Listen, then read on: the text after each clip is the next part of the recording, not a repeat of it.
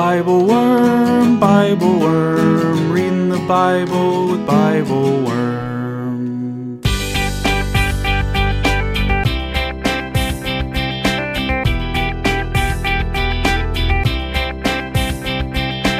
Welcome to Bible Worm, getting to the core of the biblical text. I'm Dr. Robert Williamson, professor of religious studies at Hendrix College and theologian in residence of Canvas Community in Little Rock, Arkansas. And I'm Dr. Amy Robertson, Director of Lifelong Learning and Music at Congregation Or Hadash in Sandy Springs, Georgia. We're here every week to discuss the biblical text, both as biblical scholars and as people of faith, one Jewish, one Christian. On this special Ash Wednesday episode, we're reading Mark 9 30 to 37, the story of the disciples arguing about who is greatest. We talk about the specter of death that hangs over this text and the way that death anxiety may push the disciples and us toward cultural constructions of their own value. Yet Jesus redirects them first by insisting that the last will be first and the first last, and then by instructing them to embrace those with no status in the social hierarchy at all. We also wrestle with Jesus' insistence on explaining his suffering and death to the disciples when they just can't seem to get it. Sometimes we just need to hear the words, even if we don't have the life experience to understand them yet. Someday we'll need those words, and what a gift it is to have received them. Thanks for joining us.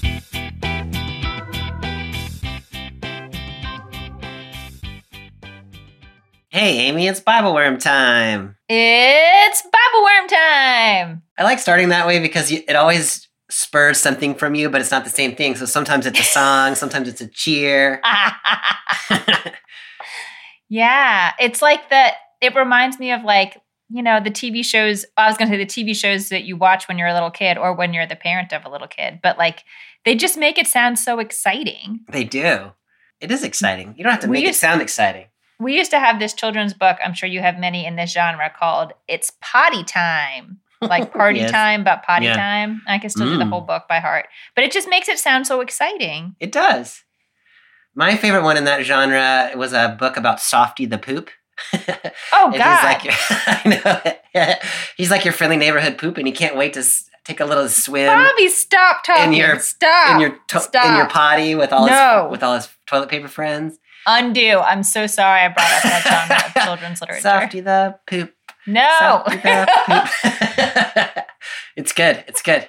Amy, if I sound a little crazy, it's because I have been at home with my children for a week because it snowed in Arkansas, and Arkansas is not well equipped for snow. And so it has been a long, long time. It's a little Lords of the Flies ish in it's, my a, home. it's a little, yeah. I have memories of incidents like that when my children were young, and it's it's really something extra special. It is. it really was extra special the first couple of days. We went sledding, we had chili, like it was amazing. And then along about day three, it's like, okay, you people. I know, and then it didn't need to go do Yeah. something else. Yeah. Uh huh. Go read a book. No, Yes. you're not going to do that. Okay. Go do a podcast. So that's my excuse today, is I'm doing a podcast, and so therefore, I need a little time away. So this is going to be a four-hour podcast. friends. yes, an extra special long edition in which we do one hour per verse. The snow day edition of Bible Worm. So we are in our special Ash Wednesday episode in Mark Mhm. chapter 9, verse 30 to 37. I don't do, uh, we should probably say something about Ash Wednesday. Should we say something about Ash Wednesday? I think something should be said about Ash Wednesday, but I think that you should say it. Amy, why don't you explain this liturgical tradition that you have no connection to? Every year it is it's said like at what hour of the day do I realize that it's not just a lot of people are kind of schmutzy today, but there's Yeah. actually a reason that they Yes. have schmutz on their head. So, in the Christian tradition, in the 40 days or thereabouts heading up to Easter, Christians observe a liturgical period known as Lent. And Lent is sort of an attempt to reflect on the trials of Jesus and the temptations. The 40 days sort of reflects the temptations in the wilderness. And it is a time of reflecting on one's own mortality and on the ways in which we've sort of given in to the temptations of the world and sort of resetting ourselves in that sense with God and with faith. And so Ash Wednesday marks the beginning of that period. And so oftentimes Christians will have a service on Ash Wednesday. And part of that service is, as you were noting, the imposition of ashes on one's forehead.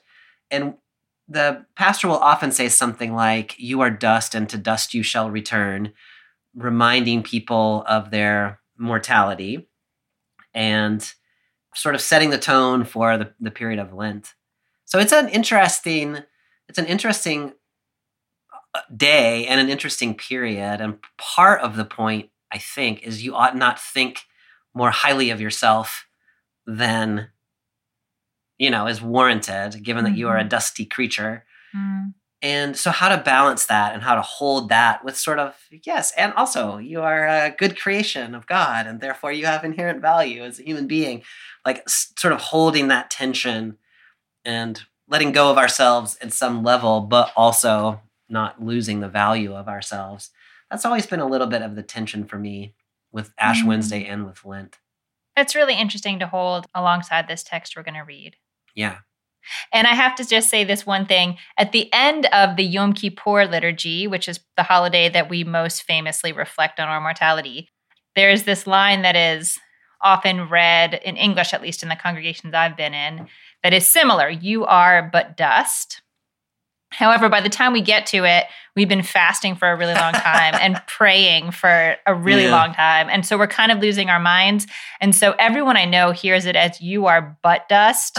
and like, then you just have to not yeah. break out into hysterics. Yeah. It's a problem. But dust is left uh, after soft. That really, yeah. oh man. Yeah. Back to butts. Okay.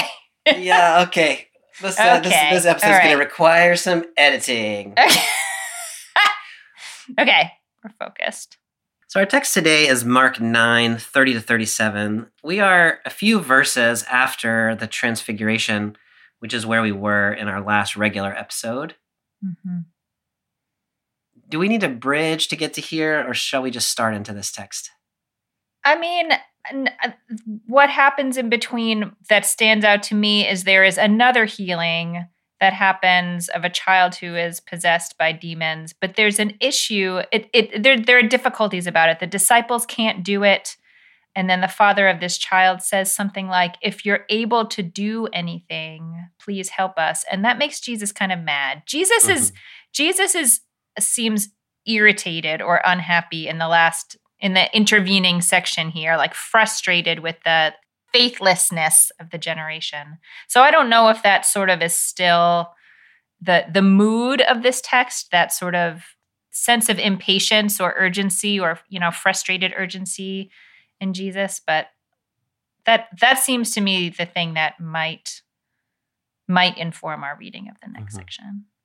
One of the interesting things about this set of texts, and especially reading it on the season of Ash Wednesday, is uh, I work with this psychological theory sometimes that talks about mortality salience. That is when knowledge of your mortality is closer to consciousness than at other mm-hmm. times. Humans, mm-hmm. you know, we kind of construct ways of not reflecting on mortality. Mm-hmm. And sometimes those defenses kind of break down for various reasons and the ways that people kind of react to that. And one way of reading this little section of text between the middle of chapter 8 and the end of chapter 10 is Jesus is talking about suffering and death. Like that was what he announced at the end of chapter 8. I'm going to suffer and mm-hmm. die. We'll see it again today, and we'll see it again actually next time. Jesus is in this three chapter period talking about death. And his response, like he's a little testy about it. People don't mm-hmm. get him. People mm-hmm. are trying to cover over, like trying to shift the conversation in different ways. There, so I, I wonder if some of the angstiness in this little section of Mark is about the presence of death and people just not knowing what to do with it. In that yeah, sense. that yeah, it makes a lot of sense. Okay, so I will pick up in verse 30, and I'm reading in the Common English Bible. From there, Jesus and his followers went through Galilee, but he didn't want anyone to know it. This was because he was teaching his disciples. This was because he was teaching his disciples, the human one will be delivered into human hands. They will kill him. Three days after he is killed, he will rise up. But they didn't understand this kind of talk, and they were afraid to ask him.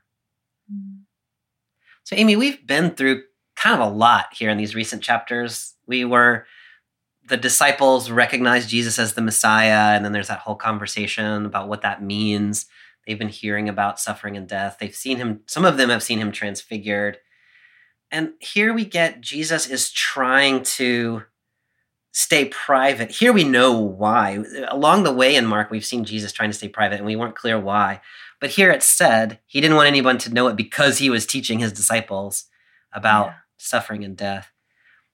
Can mm-hmm. you just talk a little bit about that sense that Jesus really seems to want his closest followers here to get what he's talking about?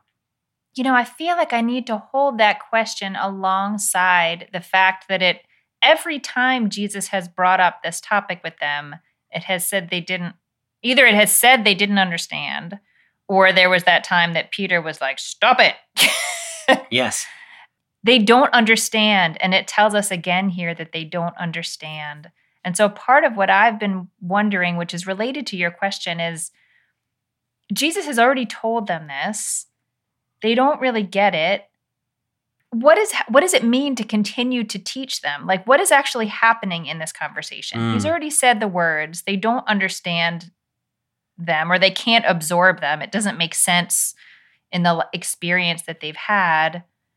And I guess I mean I guess the best I can think is that even though they can't really hold on to it is the hope is Jesus's hope that by reminding them of this and repeating it over and over again it's almost like they sort of memorize that this is what's supposed to happen even if it doesn't make sense to them so that when it happens they will sort of retro in retrospect be able to fit the whole thing together but it's hard to hold on to information before it makes sense to you so maybe Jesus just has to keep teaching it, even though they really are very not well equipped to learn it.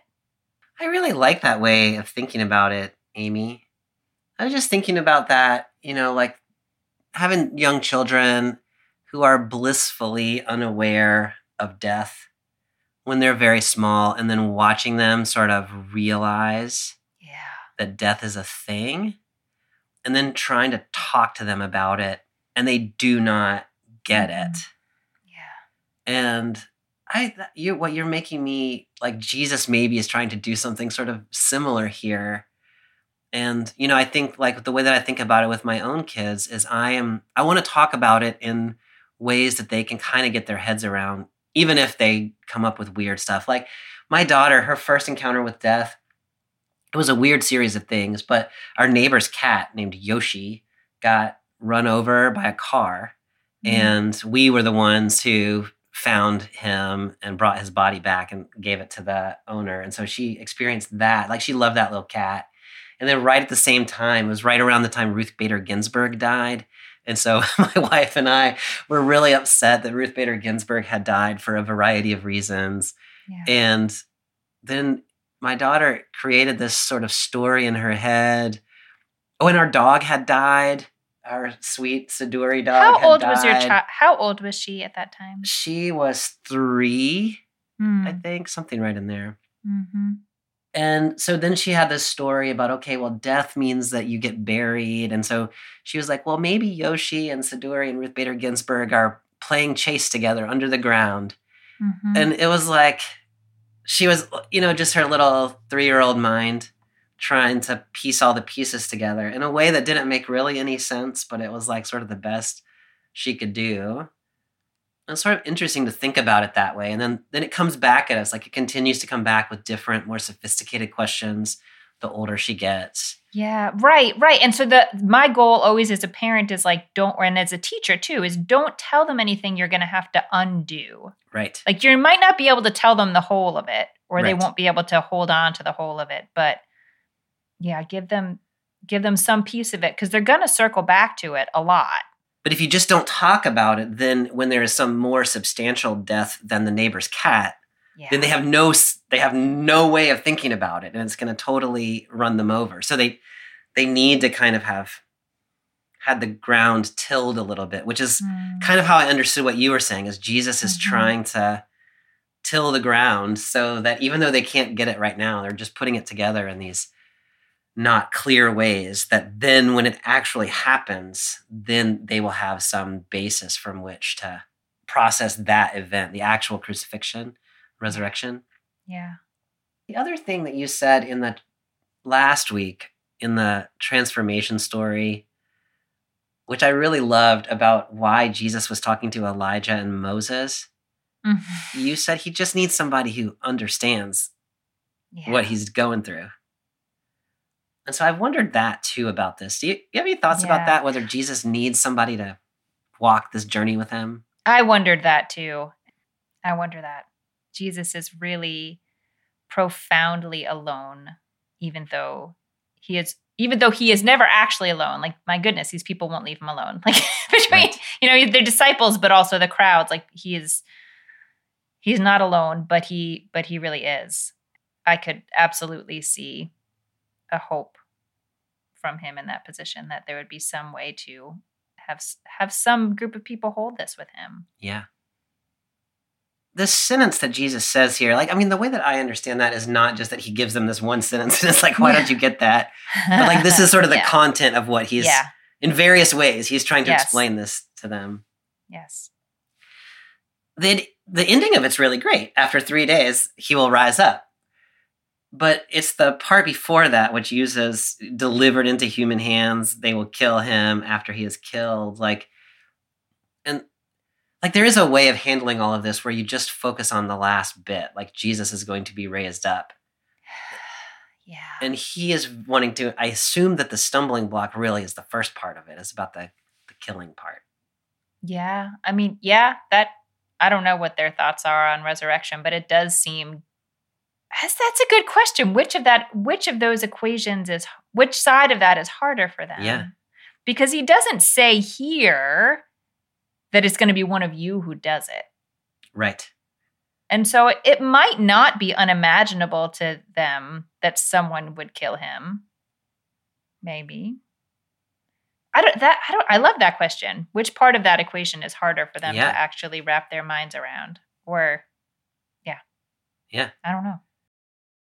Now, when they hear this, they it says they don't understand, which we've talked about a little bit. And then it says, and they were afraid to ask him. Yeah.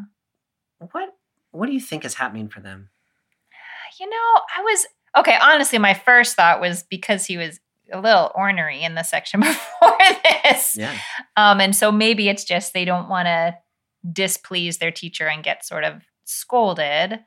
But I was thinking about it this morning and just wondering it, is the word there for fear or afraid like the sort of fear awe word? It is, yeah. So sometimes it can mean actually like alarmed, afraid in that Mhm. sense, but it Mhm. can also mean reverence or respect or worship, fear of God, that that kind of sense. it's just so interesting like reading this like thinking about it in the context of like they're basically talking to god Yeah. is you know i can wrap my head around it in that context but because it describes them in more of like a teacher student relationship i'm like oh that's so sad Mhm, that they don't understand and they won't ask mhm. because they're afraid of their teacher, like afraid that he'll be disappointed, afraid that they'll look stupid. What do you, what do you think they're afraid of? Or is there no like real object there?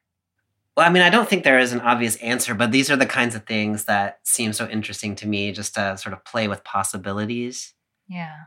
So you're right. The last time that they made a bold statement, the last, last one I can think of is Peter Mhm. saying, You're the Messiah, and then saying, Oh no, we'll never let that happen to you. And he got called Satan and was told to like Mhm. get back in his place. Mhm. And so Jesus does not here seem to have been very understanding of Yeah.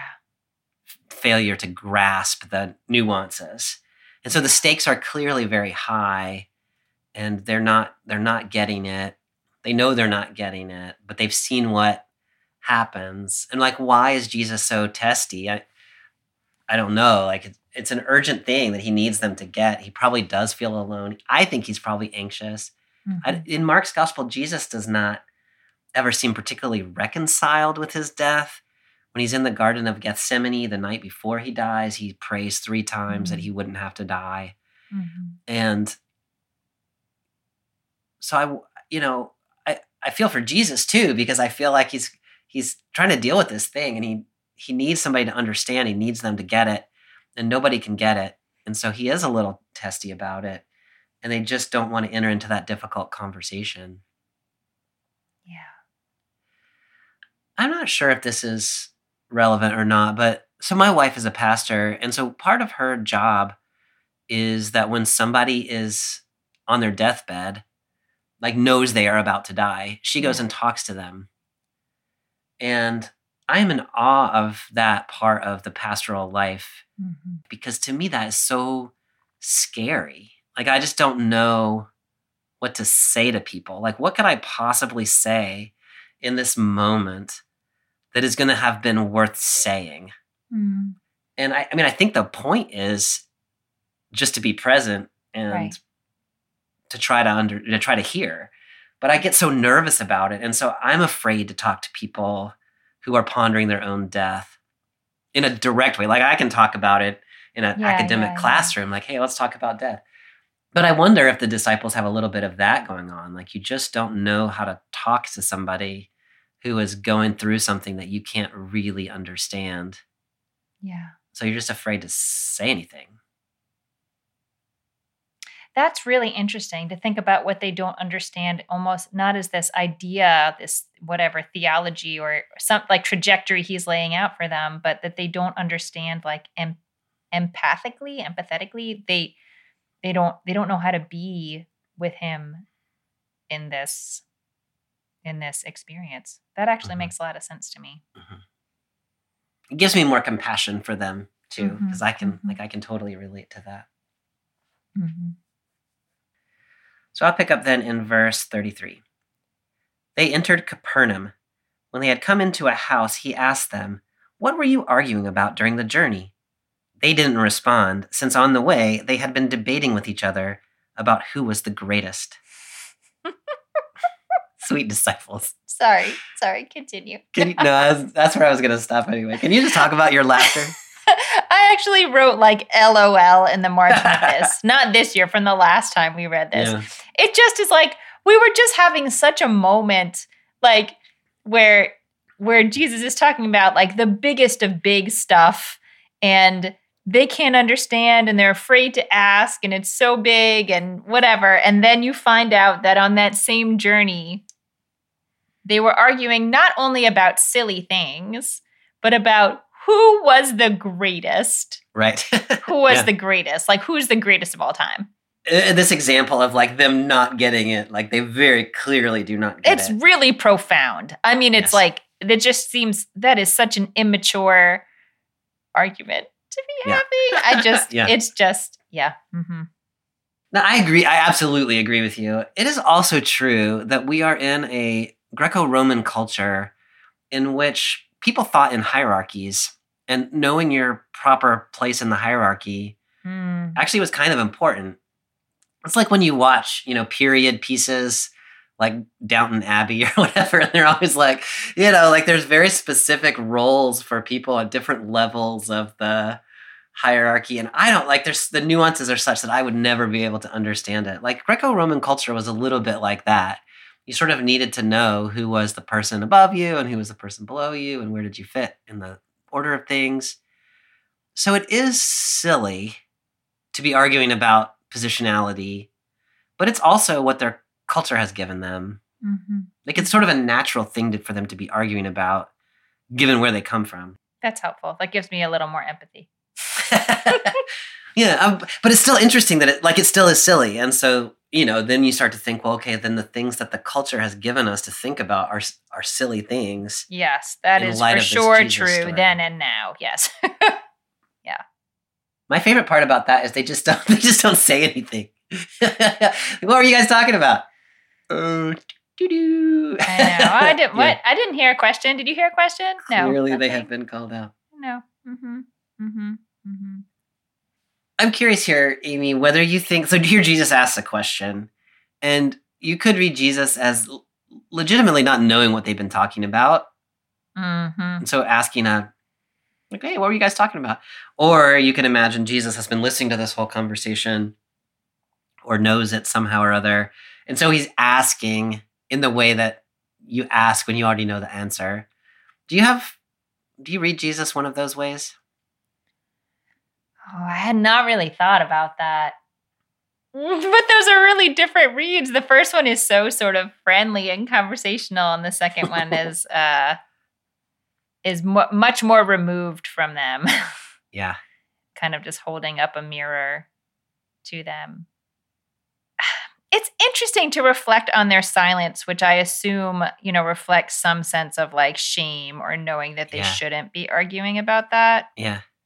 whether they know that from things that Jesus has taught them already, but it's the kind of thing like they know that that's not what they're supposed to do, but they like that's the culture they swim in. And so they just are kind of holding these two different approaches to Yeah. life and and that just is what it is. I guess that I guess if you're saying that their culture would have encouraged this kind of you know ranking then the tension they feel about it must come must come from their conversations with Jesus or must come from Jewish teach I don't know what do you think The way that I'm thinking about it right now is on this idea of mortality salience that I was talking about earlier. Mm. One of the things that social psychologists argue is that when people become more aware of death, like when it's closer to consciousness, we cling tighter to our Mm. cultural constructs of meaningfulness Mm, because that's what protects us. When we think Mhm. about death, we want to know that we are people of significance in a structured world that has order, and therefore that our life has some purpose. And so, if you think about it that way, then Jesus is talking about suffering and death. And then this argument about where do I fit in the in the culturally constructed hierarchy actually makes total sense. That in order to like they can't talk about the death part, so they're going to embed themselves even more deeply in the honor shame hierarchical Mhm. culture that has been Mhm. given to them and they want to know exactly who they are how much value do i have relative to everybody else and so you know when we're faced with this kind of threat or the awareness of mortality or even a system that contradicts the meaning system that we have been Mhm. given mm-hmm, mm-hmm. in an interesting way, it kind of pushes us. At least the first move it can do is push us even deeper into the meaning system we have been given. Yeah. Yeah. And so I think that's maybe that's one way of reading what the disciples are doing here. They're clinging to what they've got in order to deal with this death thing that has been been given to them. And Jesus kind of knows that that's what's going on. Mm, And I, and you're right, they are ashamed about it. And so maybe deep in their hearts they know that this is contrary to what Jesus has been saying to them, but they just can't they just can't deal with it. yeah. and so they've had to reinvest themselves in, in something else. That's so interesting, Bobby. So much of what you were saying was making me think about the kind of grappling that happens in the book of Kohelet, Ecclesiastes, where it also is this person written in the voice of someone who has achieved all the stuff. They are the goat, you know, like they're the greatest. And also they're realizing it doesn't matter. And my experience has been that people reading that book, uh, it depends a lot on their age and their life experience, how they feel about the book. Some people find Yeah. it incredibly depressing and upsetting because it is saying, just as you're saying, like that stuff actually doesn't matter. and you have to get over that part before you can move on to anything else. But they're not over that part. Yeah. Hi, y'all. It's Amy, one of your friendly co hosts, and I want to tell you why Bible Worm is important to me. There's a Jewish tradition that Torah study is best done with a partner, a Hevruta, we call it, someone who pushes you beyond where you would have gone on your own. Bobby was essentially my Hevruta for 10 years of grad school, and I've never found a thought partner quite like him. So when he asked if I wanted to read text together, there was no real thought process before I said yes. The decision to record this podcast the way we do was risky. We don't have a script, we don't pre talk things. We are thinking together live. And it is my hope that precisely because of that, you feel invited to think along with us. Because everyone needs a Hevruta. And if you don't have one, I hope you will let us be yours. If this way of being in relationship to biblical text speaks to you the way it speaks to me, I hope you'll help sustain us through Patreon at whatever level makes sense for you. There are some nice perks if you need them liturgies, videos, monthly discussion groups. This year, I've added some recordings of the chanting of these texts that you might hear in a synagogue. Or you can just support us to show your appreciation and help us know that this work matters. Thanks for listening and for supporting us however you can.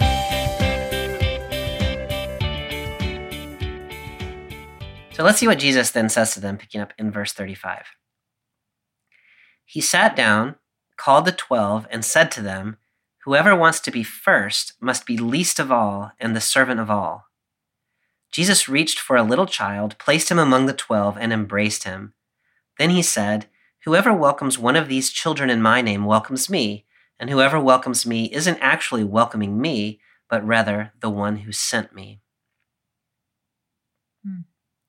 Let's start with this first statement in verse 35. Jesus says, Whoever wants to be first must be least and the servant of all. How do you understand what Jesus' point is there?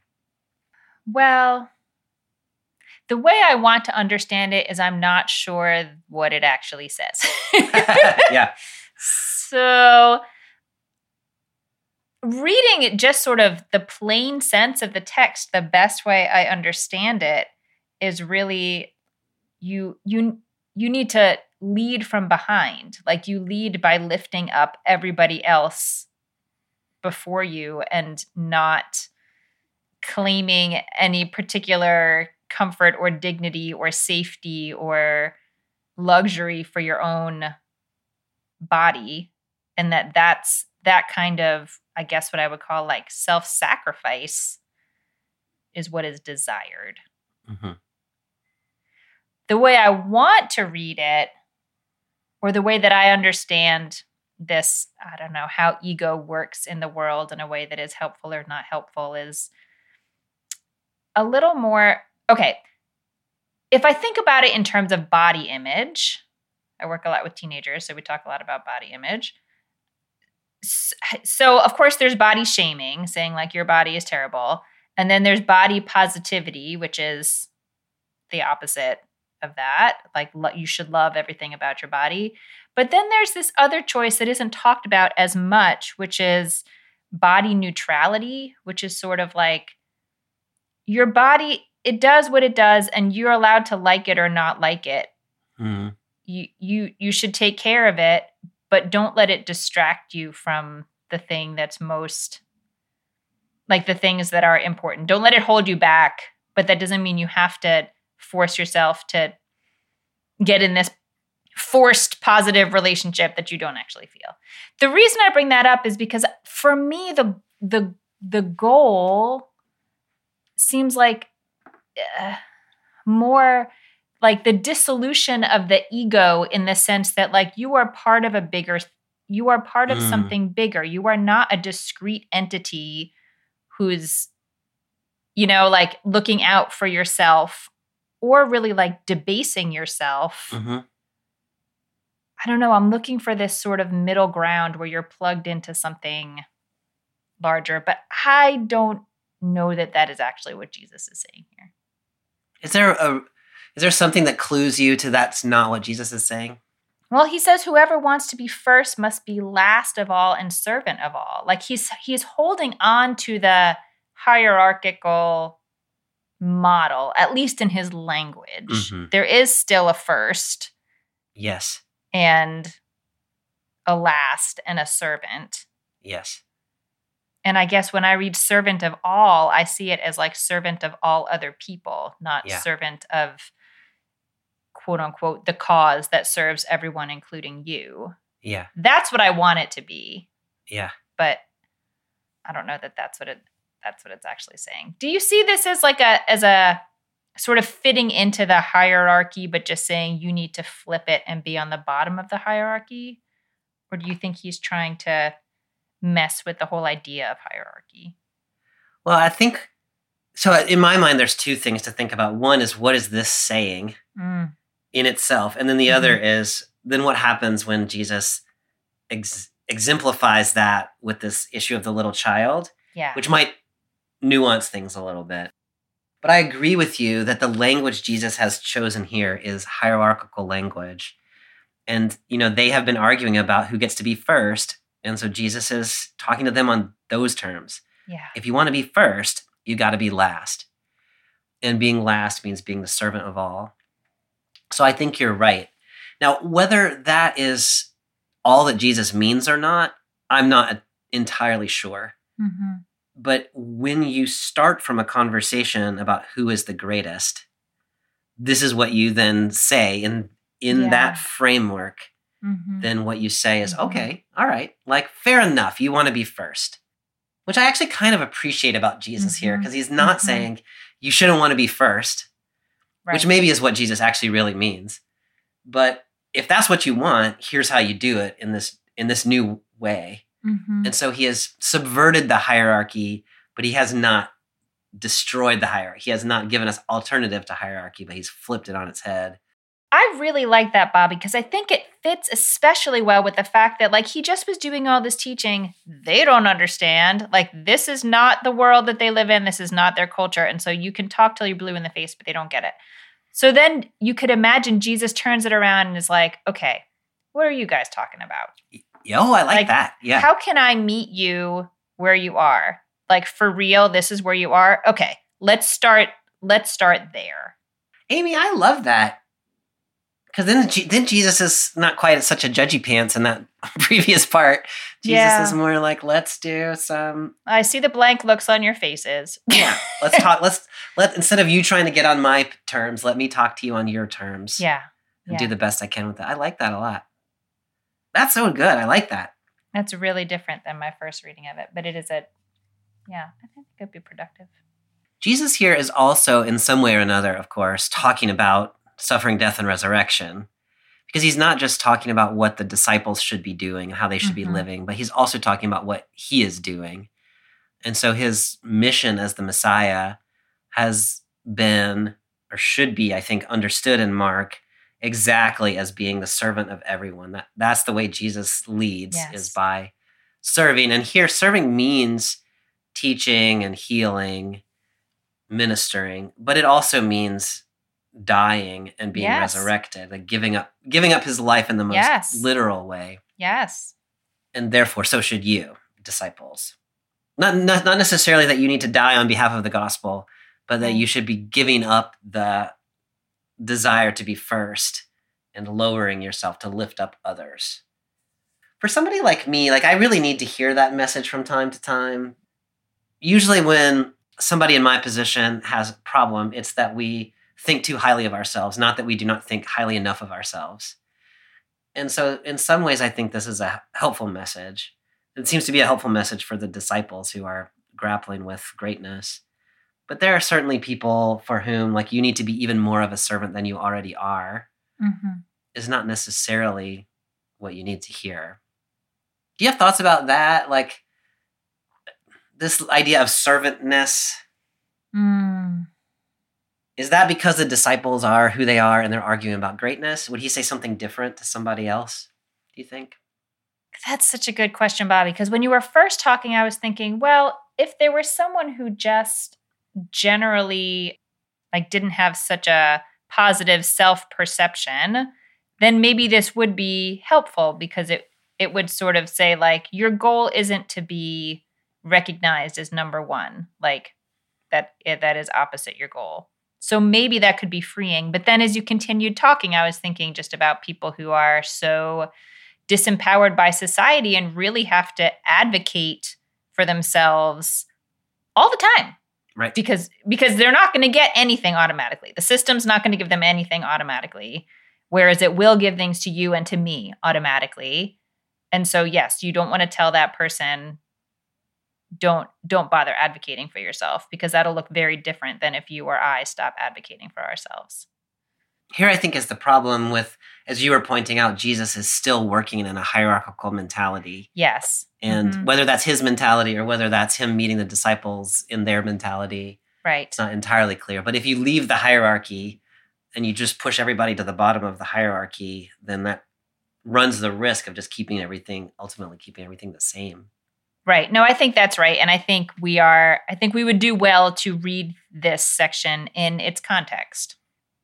You know, not just say, Yeah. this applies universally to everybody in every situation. Like he is talking to a particular group. Yeah. Who are in a particular situation. So Jesus then does like a little engaged learning exercise. Bobby, where'd he get this baby from? Like out of his, like, pulled a rabbit out of his hat. He took off his Jesus hat and took out a baby. That's really funny. I hadn't thought about it because he's just with the 12, isn't he? Yeah. There's just been like this little baby running around with him. Uh-huh. Yeah. Okay, he finds a baby. Great. I don't know. Maybe it was like a snow day in Galilee. And so some of the disciples had to bring their kids to work with them. It's like, what else are you going to do? uh-huh. Yeah, I think that's right.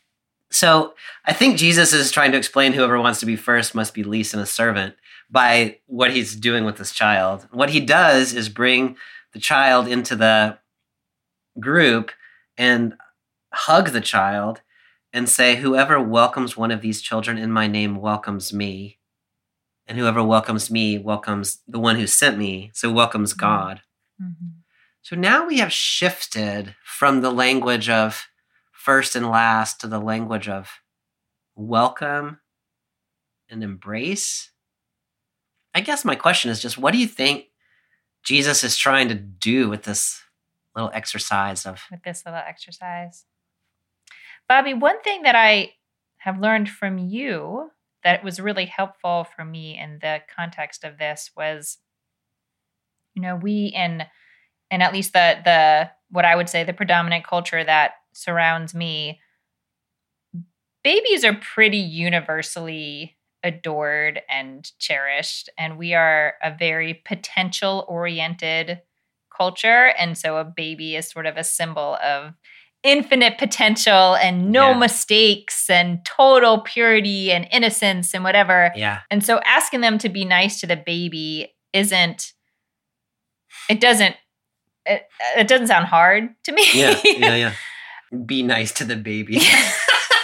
That makes it sound very different. Yeah. Don't be mean to this baby.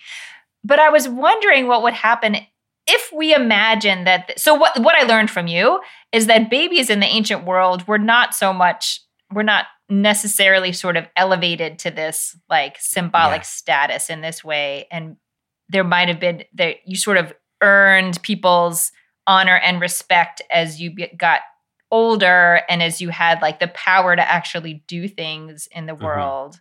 And so a baby would really represent an incredibly vulnerable creature who I would say if you're looking at what the hierarchy would have been at that time is pretty Mhm. pretty low to the bottom. yes So it's like I'm giving you someone at the bottom of this imaginary hierarchy and saying your job is to lift up this to like welcome and lift up this creature and when you do so it's as though you're lifting up me who I guess the disciples would have thought would be much further up on the hierarchy. Now that's that's really important, Amy. I appreciate your bringing that back. the The way that I th- think about that is, I mean, so the question is, well, what is the point of a child, right? In this example, Yeah. and I do think Mhm. you're right. In our culture, we tend to go to things like innocence or naivety or cuteness or something.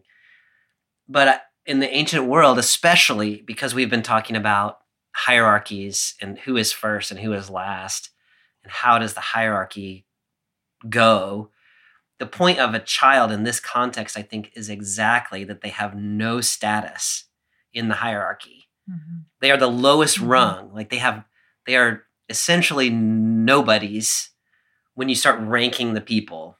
Mhm. And that I think is in this context is what Jesus means by a child, somebody who has no social status. Yeah. And so then we might need to rethink it's not just about being welcoming of children, although it is that, but it's also about being welcoming of people who don't have social status in other ways in the hierarchies that, that Mhm, we create. The language of the CEB, I'm curious, is welcome. Whoever welcomes one of these children welcomes me. Is that in RSV too? Mhm. Yeah, it's the same. In the in the previous verse, Jesus embraced the child. Is that the same in the NRSV? This just said he took a little child and put it among them, and taking it in his arms, he Mm. said to them. You used the language a minute ago of lifting up, which I Mm. think Jesus does. But when you say lifting up, it makes me think that what you have done is elevate them in the hierarchy. Yeah, I meant it more metaphorically. I And guess. to me, the language of welcome and embrace is ex- is doing exactly the opposite of that, which is denying the reality of the hierarchy. Mm, It's saying this one who in that social structure has no status is welcomed and embraced, but the, the the sense of embraced and welcomed is like we're all here together in a group. The child is amongst us and has been welcomed among us as a full member of this group. But you don't know who's more or less important. So they haven't ex- they haven't exactly been elevated. It, it's that everybody has been mm. sort of now we are a group that welcomes each other. That seems important to me. I love that as a as a continuation of you know we said before that the disciples are thinking about hier- Yes. hierarchy and so jesus answers Yes. them in terms of hierarchy but then he goes on to give an example that i love what you said and uh, i think that really resonates beautifully with the text that he moves away he starts with he meets them at the hierarchy he inverts it but he meets them there and then he takes a, a human who would be at the bottom of that but then but then ultimately asks them to yeah to ignore the hierarchy entirely and do something else That's the way that I have been reading this. And I like that way of talking about the progression. Meet them on their terms, explain the thing in terms of the hierarchy. You've got to be the least. And then by then he moves to embrace and welcome, which is saying actually, it's not just that you need to be the least, it's mm-hmm. that you need to be part of the community that welcomes and embraces. So it, when we get to the end, it's Right. not that Jesus Right. has reinstated the hierarchy, it's that Jesus has used the mm-hmm. hierarchy as a way of making the move that denies the importance of the hierarchy altogether. right because by welcoming the baby you welcome their teacher jesus and by welcoming the teacher you welcome Right. God. And so having some sort of I don't want to say equivalence between the baby, but Yeah. you know what I mean. Like you respond to them in the same way. Yeah, that is a denial of the whole system that they've been running on before. It's so interesting to me that in your mental picture, this is a baby. The word is in Greek is paidion, which can mean a baby. It can also mean a child of another age, you know, that's not yet an adult. And so my in my head, it's like a six year old or something. It's just I don't I don't know how that changes anything, but it's just interesting, like what what one pictures. Mm-hmm. Maybe it's probably because I have a six year old, and so like I'm like, oh, okay, Jesus is welcoming that. welcoming No, that. it is it is it is a different scene if you have a baby than a child who can argue with you Yeah. or you know answer you or run away Yeah. or tell you what they need. I don't know. So, Amy, this text started out with a conversation about death and ended up with the embrace of a child. Like, we've covered some topical territory in seven verses or eight verses or whatever we have here. Do, can, do you see connections across that, or have we sort of moved on to a different conversation? I don't know if this is quite the connection that you might be uh, what you mean by connection, but I I do like thinking about it now, which I hadn't thought of before this conversation as a progression to realizing how how to teach these actual students. Like it starts with this pretty abstract idea that they just don't understand. Then he asks, you know, we've we've talked this through already. Then he asks what they're thinking about. They're thinking about hierarchy. He answers in terms of hierarchy. Then he kind of blows up the hierarchy and gives them a really concrete thing Yes. to do. So it's gone from death to a child, and it also has gone from a pretty difficult to grasp, abstract feeling idea to an actual child who's Yeah. who's sitting with them and is like, "What are you going to do? Here's what you do right Yeah. now."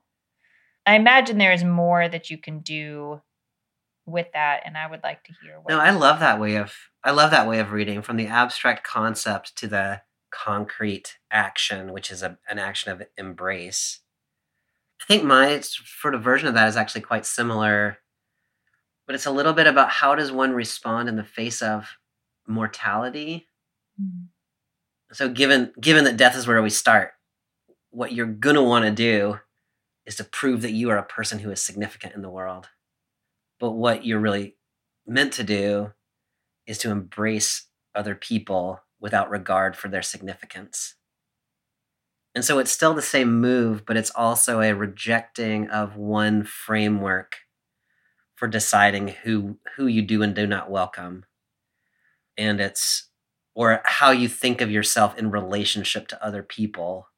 And it's saying what matters in the face of mortality what matters is Mhm. embracing embracing others i think it's quite similar. And I, and I love that it gives you like that here's the concrete thing to do like okay you can't i've been trying to explain this thing to you you can't get it. Just like welcome welcome people as your equal that don't find welcome. It is so interesting that jesus then it's not just welcome the child right but it's if you welcome the child you welcome me. Mm. which reminds me a little bit of the text we talked about last year in Matthew 25, where Jesus says, Just as you've done it to the least of these, you've done it unto me. Mhm. This is kind of a Yeah. similar thing when you welcome Yeah. somebody with no status, you're welcoming me. What do you do with that? Jesus sort of plugging himself back in there at the end. thinking back to the beginning of this story and the this the really the tension that has come to be around him trying to teach this hard theological concept to them about what's going to happen that they don't know what to do with maybe jesus senses that they're afraid like they know their last conversation about this didn't go very well and maybe jesus it's maybe a stretch, but is starting to realize like these guys are n- are not quite going to be able to be his companions on Mhm. this journey. So there really is a question I feel like of how how do they relate to each other? Like how can they truly wholeheartedly be with Jesus or welcome Jesus, even not understanding this incredibly important thing? Yeah, I don't know. Maybe it offers a little bit of salve to that Yeah. wound. Yeah, I love that. We've been talking about the loneliness of Jesus and how he is so misunderstood. And here he's sort of being embraced by proxy, right? Uh, Yeah. and that seems to be like he's been re included in the community, even though he has not been understood by the Yeah. welcome of people who are not on the social hierarchy. So they can do that. And so then it puts aside some of the do you understand what I am telling you? Do you believe this thing that I'm giving you? It is Mhm. okay. Well, all it means then to welcome Jesus is to welcome somebody who is not on the hierarchy. And you can do that. Yeah. Are there other things we should say about this text as a text? The only other thought I had while you were talking a couple minutes ago was that maybe part of the th- th- there is a, a a a Jewish idea that sometimes you know there are all these different mitzvot, all these different commandments that one could do, and the ones that are the most sort of elevated or honored are the ones you can't get credit for, and no one's ever going to pay you back Mhm. for. So, you know, for example, the the the mitzvah of preparing a body for burial. Nobody knows who is in the society of people who does this work for the community. Obviously, the deceased is not going to be able to repay this honoring. And so I just had that in my mind too, in terms of like subverting the hierarchy. Both you are welcoming someone who has no status, and you're not getting any credit from the system Yeah. for doing this. Whereas, like, if if you're nice to the big boss, maybe they'll be nice to you later. The child can't do Mhm. anything for you. So Oh yeah, I love that. It, it's a true. It is not a self-interested. You're not going to Yeah. get anything from this, especially if it's a baby. It doesn't even care who you are. well, I mean that's not true. Maybe be. I'm not really a baby Yeah. person. No, I like that because it comes back to that if you want to be first, then here's what you do. And now Jesus is saying, in fact, if you want to if you want to be first, it means embracing the people who can't help you be first. And so the goal Yeah. of being first is not really what you're up to. It's it's the goal of welcoming community. I like that. Mm-hmm. Well, as you read this text, thinking about it in terms of our world today and our communities that we live in, what are you taking away as as something for us? I think I have been really moved or sort of put in a like reflect reflective posture by these stories of Jesus trying to impart this really important thing to the disciples and the disciples really want to get it. Like they are on Mhm. board. They have faith and they don't get it. And I've been thinking about it because I have had many experiences myself where in the biblical text or in the Jewish liturgy, there are prayers that I do, I just I I don't know what you're talking about. Like like this has not been mm. my experience in the world. I might actually disagree with the words of this prayer. like I really I don't know what you're talking about. And it used to really cause me quite a quite a lot of distress to encounter things like that in the text and not just not know what to do with them. And I have arrived at this sort of posture in the past, maybe just year, of trying to think of them as more like there is there is truth in here like this is reflecting a truth that's sort of like a pressed flower that somebody has left for me and depending on my own life experience i may or may not be able to envision the flower based on the based on what's in the text but it's still worthwhile to learn what the texts are because as my life unfolds when i do have experiences later Mm. in my life and i remember that thing and i realize like oh that's what that prayer is talking Yes. about or this moment is what that psalm is talking about it's so Mm. incredible because it's all it's like no i'm not crazy and this is not a me thing like this is something that that people have experienced for generations like this is you sort of i don't know i can feel myself drop into something bigger than myself Mm. but not necessarily from just reading i can't learn the faith from the text in most situations or a lot of situations it's more like i have to i have to experience something in the world and then have this text in my mind and there are these moments that they that they come together so i wonder and i hope for that for the disciples. Yeah. in their in that in the real frustration of having this teaching that they're just like i don't i don't i don't get it and there's nothing you can really do intellectually to start to get it they just have to see it unfold in the world and then whoopah yeah. that's what i got bobby does that happen to you that there are like prayers or texts that you don't understand and then all of a sudden I don't know. You see a leaf light up in a certain way. sun, Oh, you're that's like, what oh, well, no, it doesn't have Yeah. to. It doesn't have to be that, but like, There are definitely things that I have heard and read and learned that I did not understand at the time. And then something has happened in my life that makes it relevant. For sure, that has happened. And, you know, you've got to be prepared for those moments. If you hadn't, if you hadn't heard that or read that or listened to that or paid attention to that, and then you have that moment that could mm-hmm. have opened up for you, then you're going to miss it. And so I, I, I like that way of thinking about it. That the fact that the disciples are not getting what Jesus is talking about right now does not mean that either they or Jesus have failed. It just means that they haven't right. had the experience yet that they need. Mhm. And when Jesus is resurrected, you know, they they make their way to Galilee, which is what they are instructed to do. And so they have understood enough of what he has said to trust what Mhm. happens next. And so when they need it, they've got it. Just here they here they can't get there. I really like that way of reading it, Amy, because my own reading is sort of shifting away from that toward the other part, which one could read as Jesus gave up on trying to explain that one thing to them and talk to them a different way. But what you've sort of allowed there, I think, is Jesus has said, okay, we've we've talked about that this way, and when you need it, you've got it. Now let me talk to mm-hmm. you in a different way. And so we're not leaving behind something to do something else. We're letting each thing be in its time. Mm.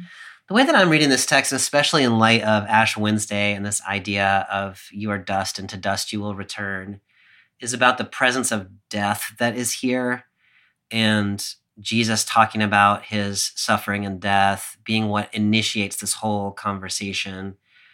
And the question about, so what then do you do? And I think the disciples' reaction of trying to figure out how they fit in the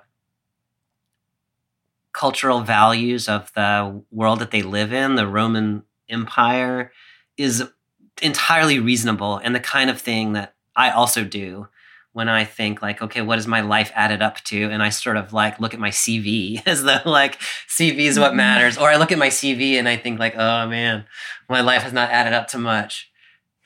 And so that's kind of what they do. And Jesus, in this really lovely way, moves them from that to being the servant of all. And then at the end, I really love the embrace, welcome, make community with people who are not able to help you on your hierarchical journey. Mm-hmm. And so instead of you are dust and to dust you will return, it is you are dust, so welcome each other.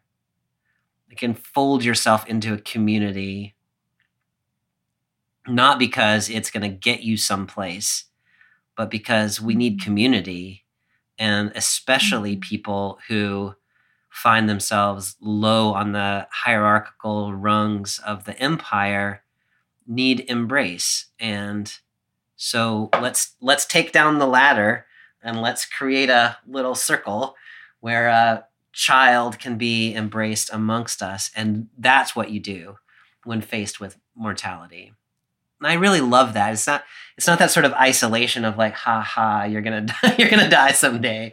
So deal with it. I mean, although you are, and you do need to, but mm-hmm. the way to deal with it is by forming community with people you might not otherwise be in community with.